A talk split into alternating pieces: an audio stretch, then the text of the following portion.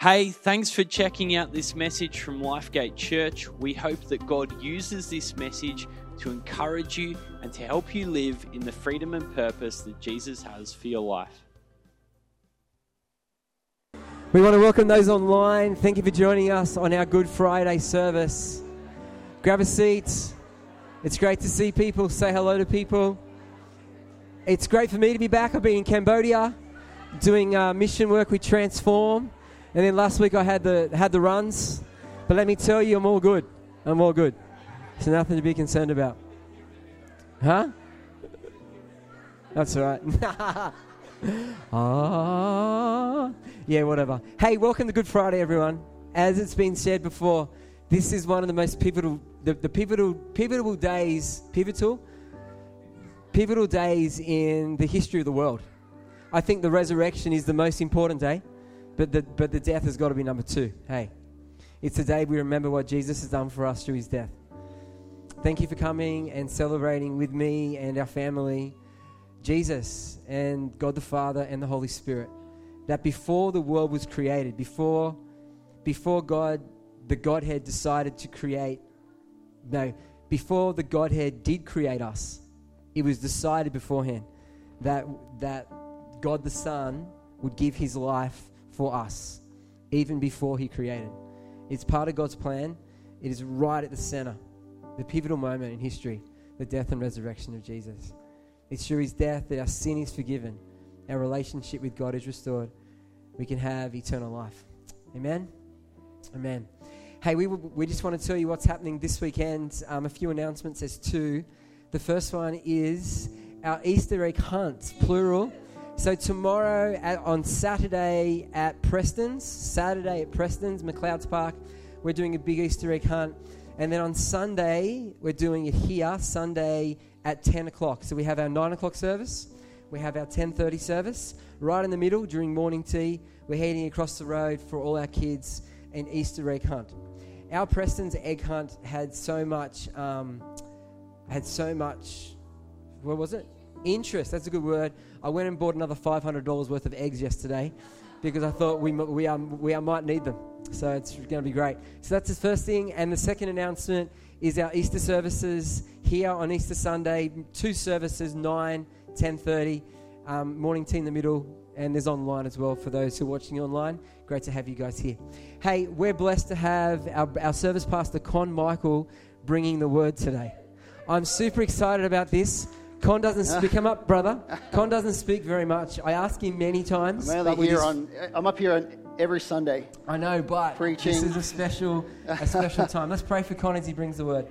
Father, we want to thank you for this mighty man. Thank you for what you've done in his life, and we thank you for his heart for you, God, and particularly the death and the resurrection of Jesus. That is the most important event in Con's life. Mm. And we, Father, we pray that you would give him That's all that he needs Yes, to bring Lord. this message. Yes, Father, open our hearts and minds to hear from you today. Yes, bring Lord. transformation to our lives. In Jesus' name. Yes, Lord. Amen. Thank you, brother. Let's Come welcome on. Con, everyone. Let's Thank welcome you. him. So we get started. If you guys, oh, you've got it in your back pocket, Nathan. We were looking for that. Christy, it's all good. Thank you for checking that for me. Good morning, everyone. Good morning. It's really good to be here. It is my privilege this morning that I get to speak to you about a story that has literally stood the test of time. People have been persecuted over this message. People have been jailed over this message. People have even died defending the truth that is, uh, that is set before us today. It is the culmination of God's stories in the Bible coming together to bring forth God's grand story, His redemptive work of salvation to the world through His Son, the Lord Jesus Christ, who on this Easter Friday, just a couple of thousand years ago, God gave His life for us. Jesus Christ went to the cross, was crucified, and died in our place for our sins. Maybe you're here this morning and you haven't quite received this message. Maybe you're here and you don't even identify with any religion, but you come just as a thing to do here on Good Friday. But you've set out your own terms of what it looks like to enter into the kingdom of God. I want to say that this message is here for you this morning as well. The passage that I'm going to use to unpack this truth before us today comes from Matthew chapter 7, verses 13 through to 14. And I've titled it Enter by the Narrow Gate. If you have your Bible, please turn to Matthew 7, 13 through to 14. I do have it up on the screen so that we can read it together. It says this Enter by the narrow gate, for the gate is wide and the way is easy that leads to destruction. And those who enter by it are many. For the gate is narrow and the way is hard that leads to life, and those who find it are few. Just a little bit of background to this passage here in Matthew 7. It comes off the back of the famous scriptures known as the Sermon of the Mount. This is where Jesus walks away from the crowds. He takes his closest disciples up the mountain and he begins to preach to them. It is by far Jesus' longest recorded message on how to live a godly life. And he teaches on subjects such as prayer, justice, care for the needy, handling the religious law, divorce, fasting, judgment, and much, much more. But right at the end of this Sermon of the Mount, Jesus makes two very distinct contrasts. He says there are two paths, two ways that you can choose to go in life. And he says one way leads to life, which means going to heaven, which means to be saved. And the other, he says, leads to destruction, going to hell, not being saved. Let's have a look at these two contrasts. First, he says the gates wide and narrow. He says there are two ways, broad and narrow. He says there are two destinies, destruction and life. He says there are two difficulties, easy and hard. He says there are two crowds, many and few. He says there are two types of morality disobedience and obedience. Now, it's easy to read this message and think, oh, there's two gates. And the narrow gate that leads to life is all the people that hear the words of Jesus and do them. And the wide gate that leads to destruction is all the people that hear the words of Jesus and don't do them.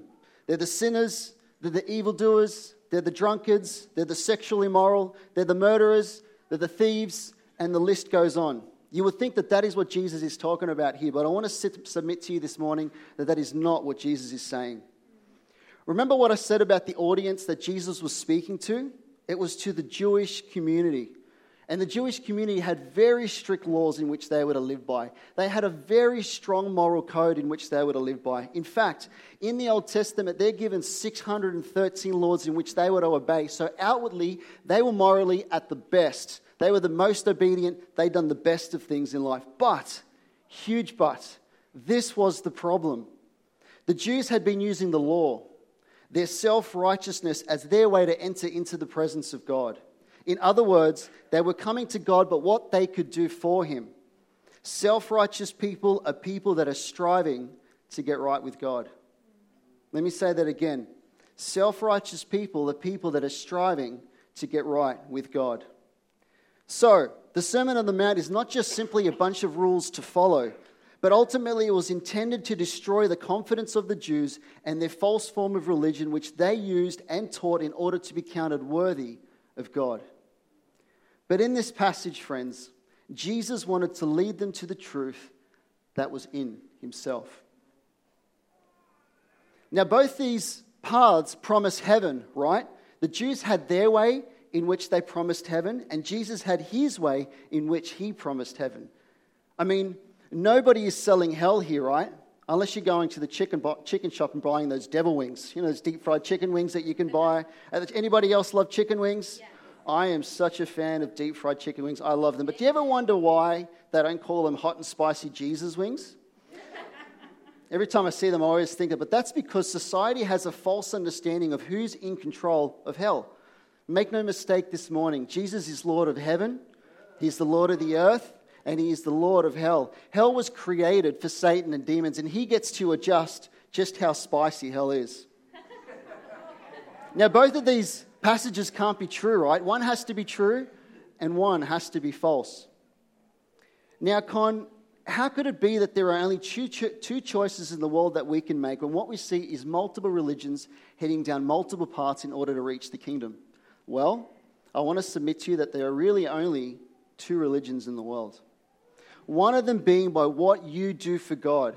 It's known as human achievement.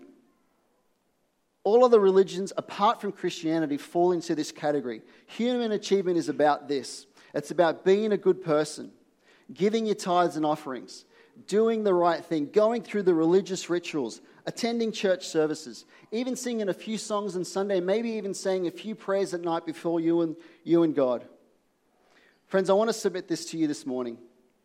If you are here and you have said yes to Jesus, but you are still striving to earn your salvation before God, then by definition you are self righteous. And if you don't identify with any religion, but you are striving to get right with God as well, then by definition you are religious. Con, what are you saying? What I'm saying is that both religion and self righteousness are the same thing. Did you get that this morning? That both religion and self righteousness are the same thing. So, what human achievement is really saying is that is there some kind of, well, I didn't flick through these. Human achievement this morning is saying that there's some kind of moral scale on the inside of us. That on one side of that moral scale, there's all the good things that we do, and the other side, there's all these bad things that we do. And depending on which side of the scale your life tips when you die, that will determine the destination that you are heading towards. Let me get a little bit of crowd participation this morning. If you were to believe that God would take you to heaven based on the good things that you would do, what are some of the things that you think God would like for you to do? Just shout them out. What are some things that you think God would like for you to do for Him to take you to heaven? What would they be? Love your neighbor. That's a good one. Jesus tells us to do that. What else? Worship through song. That's another thing to do. Help the poor. Absolutely. That's, that's a great thing to do. Anything else? Going to church on the weekend. That seems like a nice thing to do. I've put a few things down myself. How about honoring your parents? Giving to charity, as we've seen. Being a good parent, that's important. We need to love our kids, look after our kids. Being encouraging, kind, nice to people. Putting all your recyclables in the yellow bin. Some people are pretty serious about that, looking after the planet. And even helping the little old lady across the street, you know, just helping those that are in need. And what the moral scale is saying, well, I've looked at all the things that I did good this week, but what about all the things that I didn't do, such as I haven't swore at anyone, I haven't stolen any pens from work, that is stealing, even if it's just a paperclip. I haven't littered any rubbish. I didn't gossip about my boss behind his back. And so you have this reality check. Hey, I'm not doing too bad. So you're going, like, I've done this, I've done that, I haven't done this, I haven't done that. It's been a great day, it's been a great week, this is awesome. If I was to die tomorrow, maybe get hit by a car, a little dramatic, I know, but if something was to happen to me, then God and I are good, right? We're doing okay. He's going to take me to heaven. But then there's those weeks. Mm-hmm. Anybody feel them at times? Then there's those seasons, potentially even those days where things just get a little out of control, where everything that you've done in the preceding weeks is completely the opposite. You weren't nice to your parents, you missed your tithes and offerings, you yelled and screamed at your kids, you get to the end of the day, it's a hard working week, your kids have been losing out. You look at the recyclables and the rubbish and you just bring them all together and you toss it in the red bin. I've had enough of this.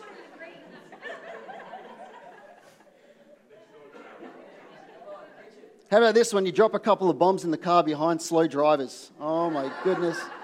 Anybody else feel my pain? You know, I believe the left hand side of the lane should be 20 kilometers above the speed limit, minimum, if you're going to be driving on the road. I don't know what it is about me, but I can have people cutting in front of me.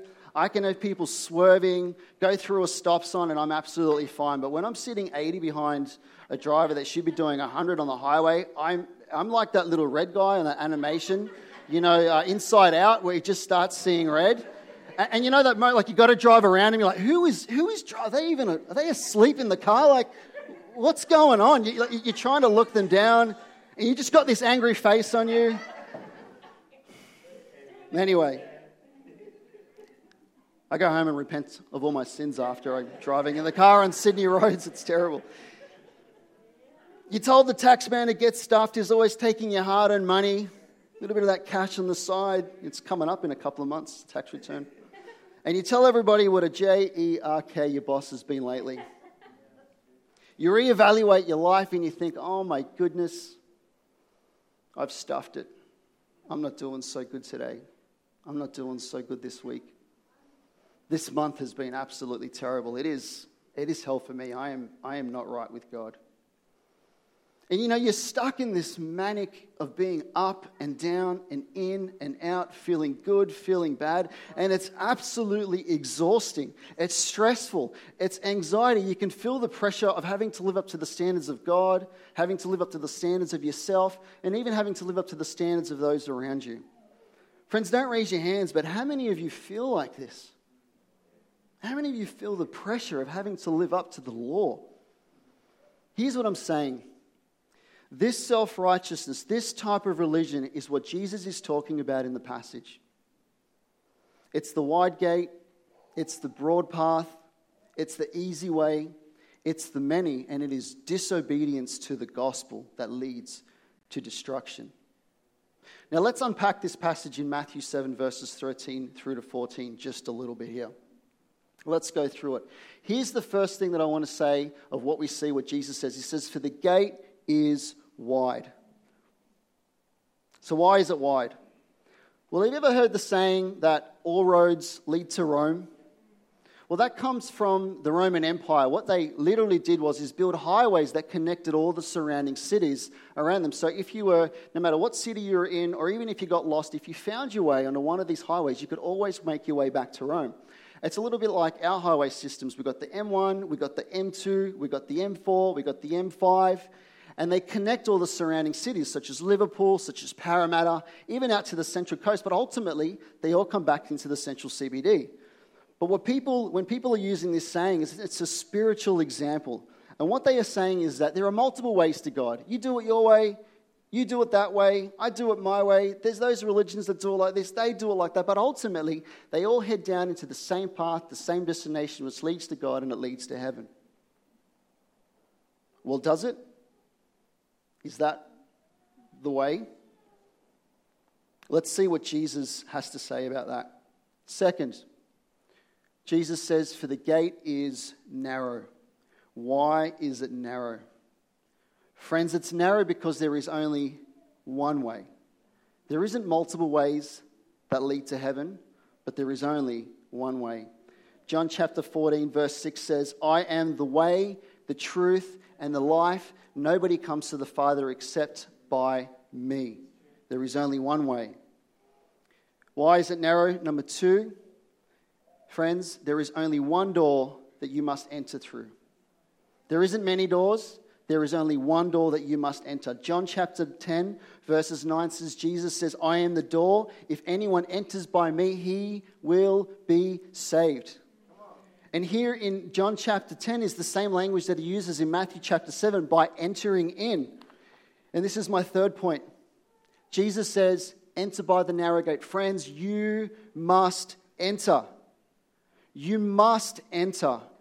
The true way to heaven, Jesus makes absolutely and abundantly clear that you must enter by the narrow gate, which is Him. Friends, it is not enough just to look at Jesus.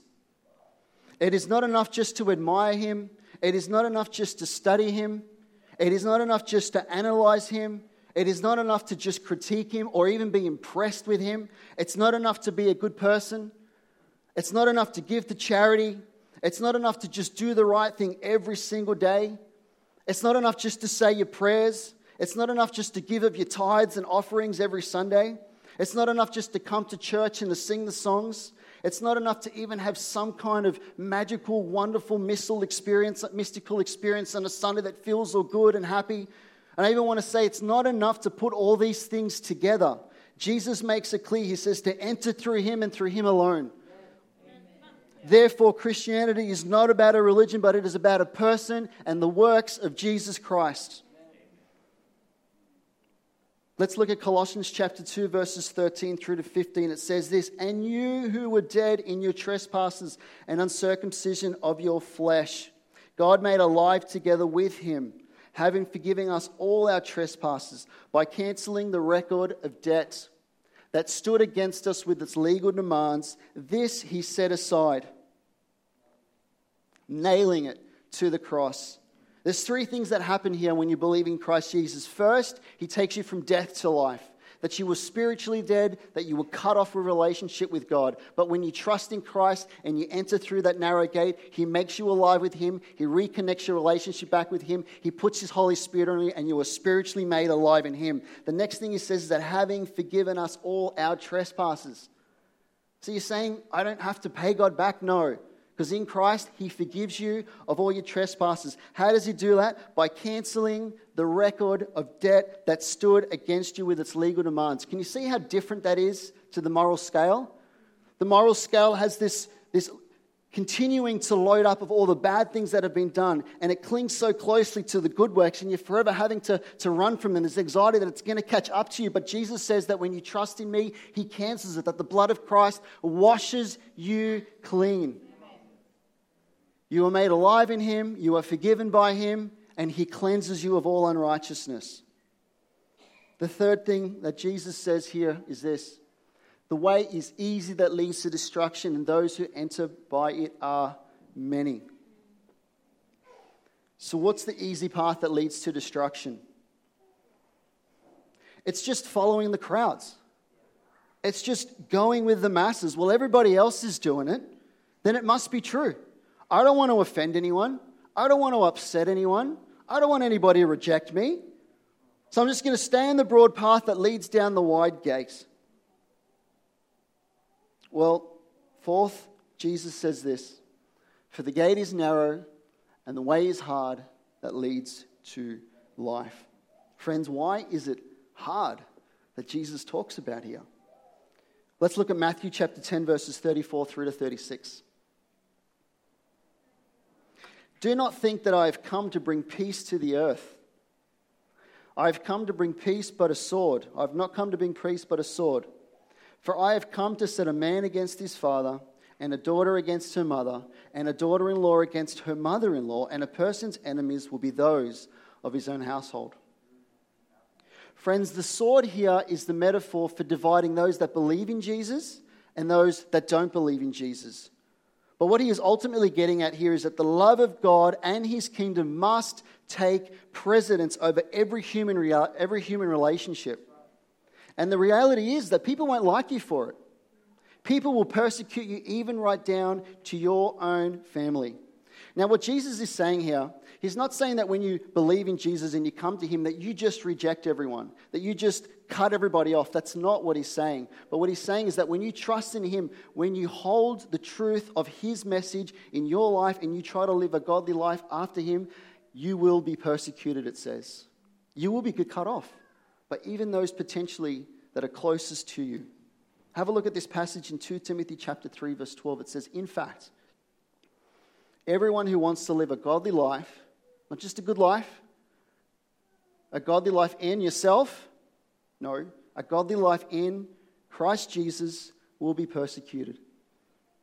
You know, I found this passage fascinating because when I think about trying to do good and trying to live a good life, you're trying to have a life that has the least amount of ex- resistance, right? You want to have the least amount of persecution.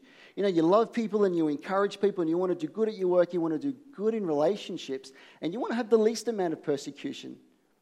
But when you follow Christ, it says that you will have persecution. Can you see why Jesus says that it is so hard to enter by that narrow gate? And here's what I'm not saying I'm not saying that if you come to Christ and that He forgives all your sins, that you get to do whatever you want. Actually, it's quite the opposite. God calls us to the highest of standards, to the highest of living. But we don't, we don't do good works to earn our righteousness before a holy and just God, but rather we do good works from our righteousness through Christ Jesus. Can you see that? So we don't do our good works to earn our right standing, to earn our right passage with God, but rather we work from that. We do good works from our righteousness is God. Let me explain this from 2 Corinthians chapter 5 verse 21, which is an absolutely beautiful and majestic passage.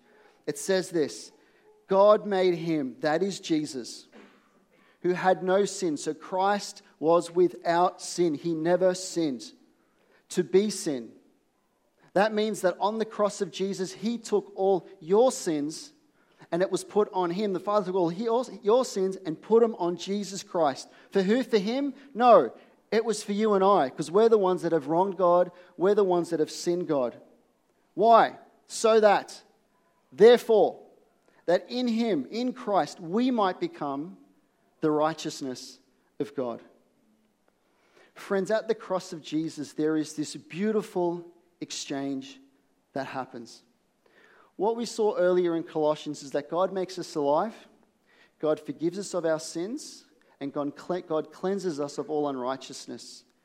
Now, the only way that I can explain what that looks like when I'm trying to think about it in my head, have you ever seen those video clips where there is, there is Jesus, which is a clear cup, then there is a cup which is sin that's dirty, and then there's you that is clean. And when you pour the dirty cup into you, the sins, you become dirty.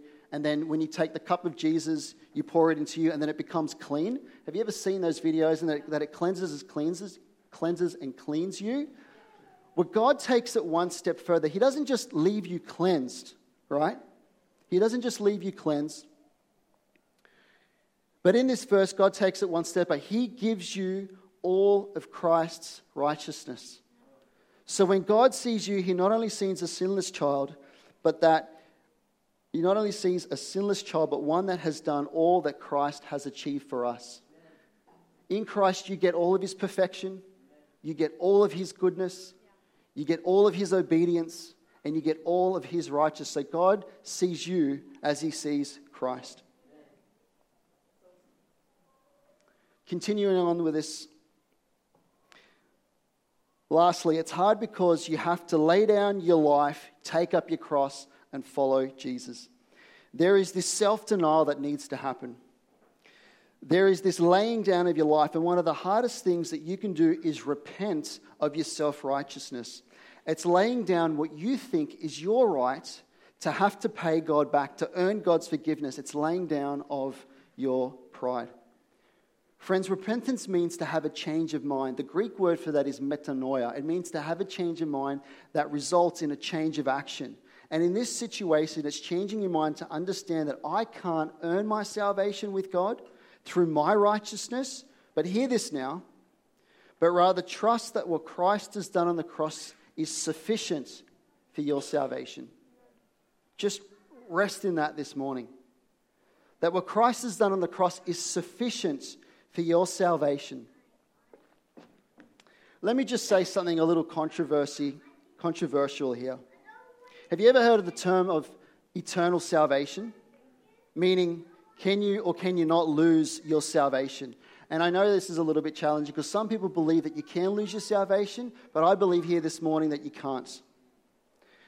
And here are two sayings that cannot coexist. You cannot believe that Jesus has forgiven your sins of the past, present, and future, but that you still need to continue to do good works in order to get right with God. Those two truths cannot exist because one is motivated by fear and pride, and the other one is motivated by grace Friends, it is possible this morning that you feel this anxiety because these two sayings are butting up against each other. These two sayings are clashing. And I'm believing God is going to set some of you free this morning. I'm believing God is going to break those chains that are held against you this morning. I believe God is going to lift the burden of the law off your shoulders. And I want to show it through a passage, an absolutely wonderful passage in John chapter 10, verses 27 through, the, uh, through to 30. That says this my sheep hear my voice, and I know them, and they follow me. I give them eternal life. Let me just pause there. With just these few lines that I've read, this is the affectionate call of the gospel. This is the moment of regeneration. This is the moment of salvation. This is the moment where you pass from death to life. Let me just talk to the Christians here. Before you became a Christian, do you know what you were? You were a sheep. You weren't a goat, you were a sheep, but you were a lost sheep. And you were just wandering around with your head down, grazing, and then you heard this voice. You heard the call of Jesus because it says here, My sheep know my voice. You heard the call and you popped your head up. And what did you see? You see Jesus, and He's calling you by name. It says, I know them. Jesus is calling you by name. And then you go to him. It says, and they follow me. You go to Jesus. And look at the very next verse in 28. I give them eternal life. You pass from death to life at that moment when you hear the gospel and you go towards Jesus. And it says, they will never perish. How can Jesus say this with so much confidence? Because look at the next verse, and no one will snatch them out of my hand. It is as if when you hear the call of Jesus and you walk towards him, that he, he takes you in the palm of his hand. And as if that wasn't enough for eternal salvation, but it is. As if that wasn't enough that Jesus Christ is holding you in his hand. Look at the next verse. It says, My Father who has given them to me. Let me just pause there again. Do you know that you are a gift from the Father to the Son? Did you know that? That in eternity past, God the Father gave you to the Son? And then he says, The Father is greater than all, and no one is able to snatch them out of the Father's hand. I and the Father are one. Are we, are we, is anybody hearing this this morning? It is as if the Son has his hand around you and the Father's hand wraps his Son around the Father's hand. And friends, you are never getting out of that. You can never walk out of that. The question is not whether you can lose your salvation, but whether or not God can lose his lost, a lost sheep. God cannot lose his child. But I understand that it's hard to put your faith and trust in the salvation work of Jesus Christ, that it is sufficient for you. Because it's everything that our society tells us in life and how we're to live. We study to, to earn the right to a job, we work hard to earn the right to money, we respect, love, and encourage those around us to earn the right in our relationships. We bring our resume, as you would say, to every area of our life and say that we are worthy of what we are asking for. The truth is, or rather, why should it be any different with God? The truth is that our works before the Lord are nothing more than polluted garments. Isaiah chapter 64, verse 6 says this We have all become like one who is unclean, and all our righteous deeds, there's our word, are like polluted garments before the Lord. Let me bring this home with the parable of the Pharisee and the tax collector. How are we doing this morning? We're doing okay. We're almost there. We're almost done. That's just me trying to get you attention. We've got plenty more to go. anyway, let's look at Luke 8. Oops, that's Isaiah. Luke 18, rather, verses 9 through to 14. Let me bring this home for you. The writer of this book starts off in verse 9. He says, He also told this parable to some who trusted in themselves that they were righteous and treated others with contempt. So he's about to tell this parable to people that trusted in themselves, that they were righteous, and treated others with contempt. See, that's what self righteousness does. That's what religious does. It looks down on the other person, it looks down on the sinner. Hey, I'm better than you. I do better than you. Look at all the things that I do. It's pride. And Jesus says two men went into the temple to pray one a Pharisee and the other a tax collector. The Pharisee, standing by himself, prayed this God, I thank you that I'm not like other men. Here comes this, this moral pendulum, this scale that I was talking about. He's about to tell us all the things that he doesn't do. Thank you that I'm not like these other men extortioners, unjust, adulterers, or even like this tax collector. And tax collector, at that time, we understood they overtaxed their own people. It was like they were stealing money from their own people, and they were absolutely hated. They were the worst of the worst. And now he's about to tell us all the things that he does do. He says, I fast twice a week and I give tithes of all that I get. Look at me. But the tax collector, standing far off, would not even lift up his eyes. Whereabouts are we here? Oh, I will, here we go. But the tax collector, standing far off, would not even lift up his eyes to heaven. But he beat his breast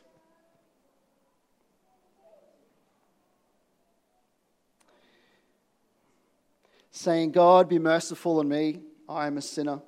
You know, there's something just.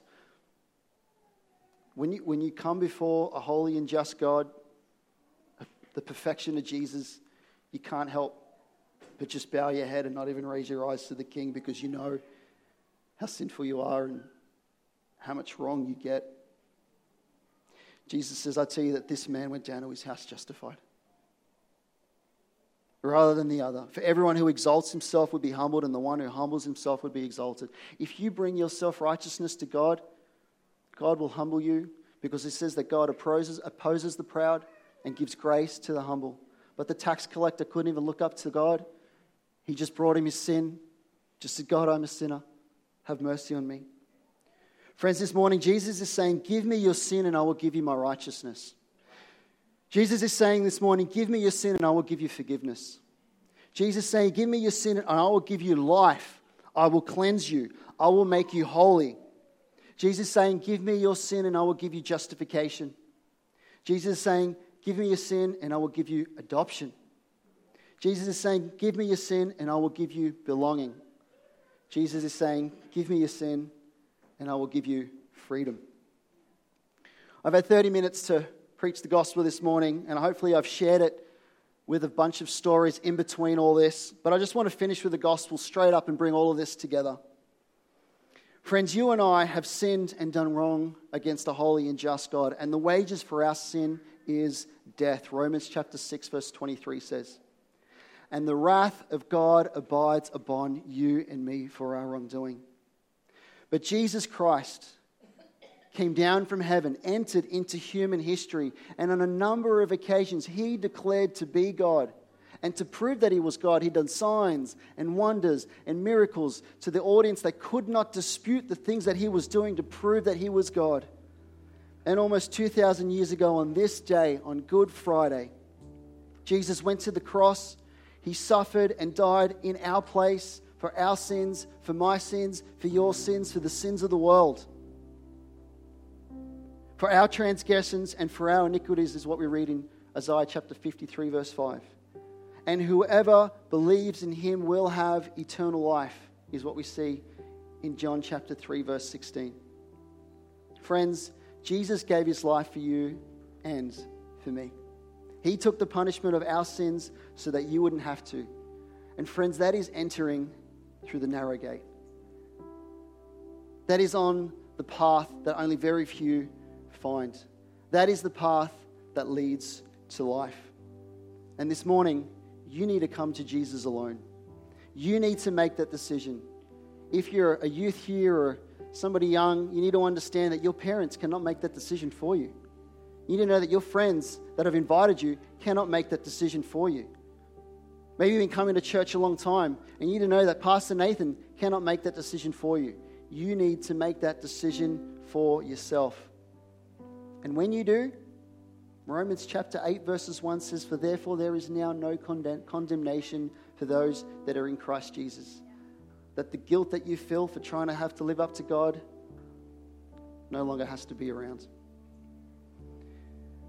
I'm going to call the worship band up and the prayer team, and we're going to worship Jesus now by taking communion, and we're going to worship by singing a few songs.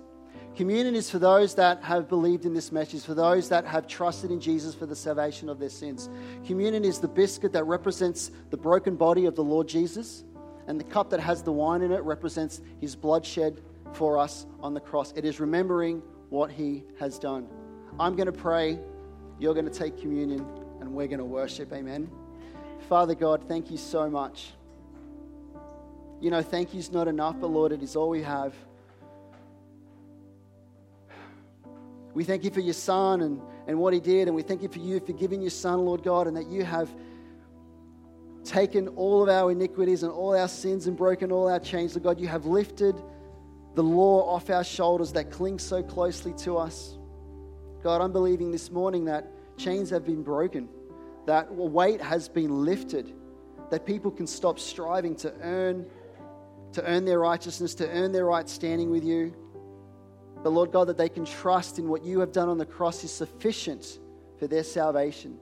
And they can rest knowing that they can never fall out of the tight grip of the Son's hand and the Father's hand. And they can live without the anxiety and the stress in their world of having to live up for you. But that they can live for you through that and from that. In your name, Jesus, we pray. Amen. Please come. Thanks so much for checking out this message. Lifegate Church has people meeting in person and online in many different locations, and we'd love to help you get connected. My name's Andrew, and I lead our online team here at Lifegate Church, and it's our job to do exactly that. We'd love to help you find community, get support and prayer, and take your next step.